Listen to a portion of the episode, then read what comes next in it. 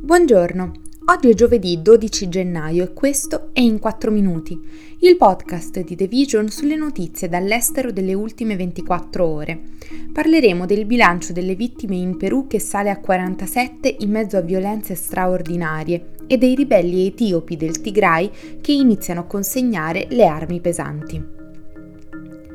Lunedì è stato il giorno più letale di scontri tra i manifestanti e forze governative in Perù, da quando il paese è esploso nella violenza il mese scorso. Secondo l'ufficio del difensore civico peruviano, in poche ore almeno 17 civili e un agente di polizia sono stati uccisi nel caos delle manifestazioni, un'ondata straordinaria di violenza che ha complicato il tentativo del nuovo presidente di stabilizzare il paese. Le uccisioni nella città di Juliaca, vicino al confine con la Bolivia, hanno attirato un'ampia condanna delle forze di sicurezza peruviane, che sembrano essere responsabili della maggior parte delle morti e sono state accusate dai manifestanti e dai gruppi per i diritti umani di usare la forza in modo indiscriminato contro i civili.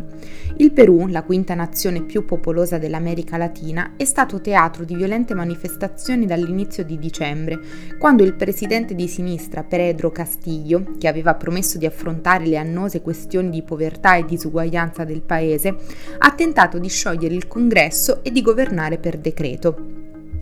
La mossa è stata ampiamente condannata come incostituzionale e Castillo è stato arrestato e sostituito da un nuovo presidente. I suoi sostenitori, molti dei quali vivono nelle regioni rurali impoverite, sono scesi rapidamente in strada per chiedere nuove elezioni generali, sostenendo di essere stati privati del diritto di essere governati dall'uomo che avevano effettivamente eletto appena un anno prima.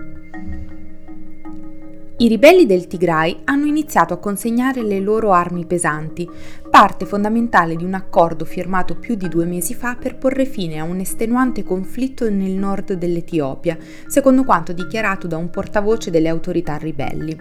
La consegna nella città di Agule, a circa 30 km a nord-est del capoluogo regionale Mekelle, è stata supervisionata da un gruppo di monitoraggio composto da membri delle due parti e di un organismo regionale, l'autorità internazionale intergovernativa per lo sviluppo.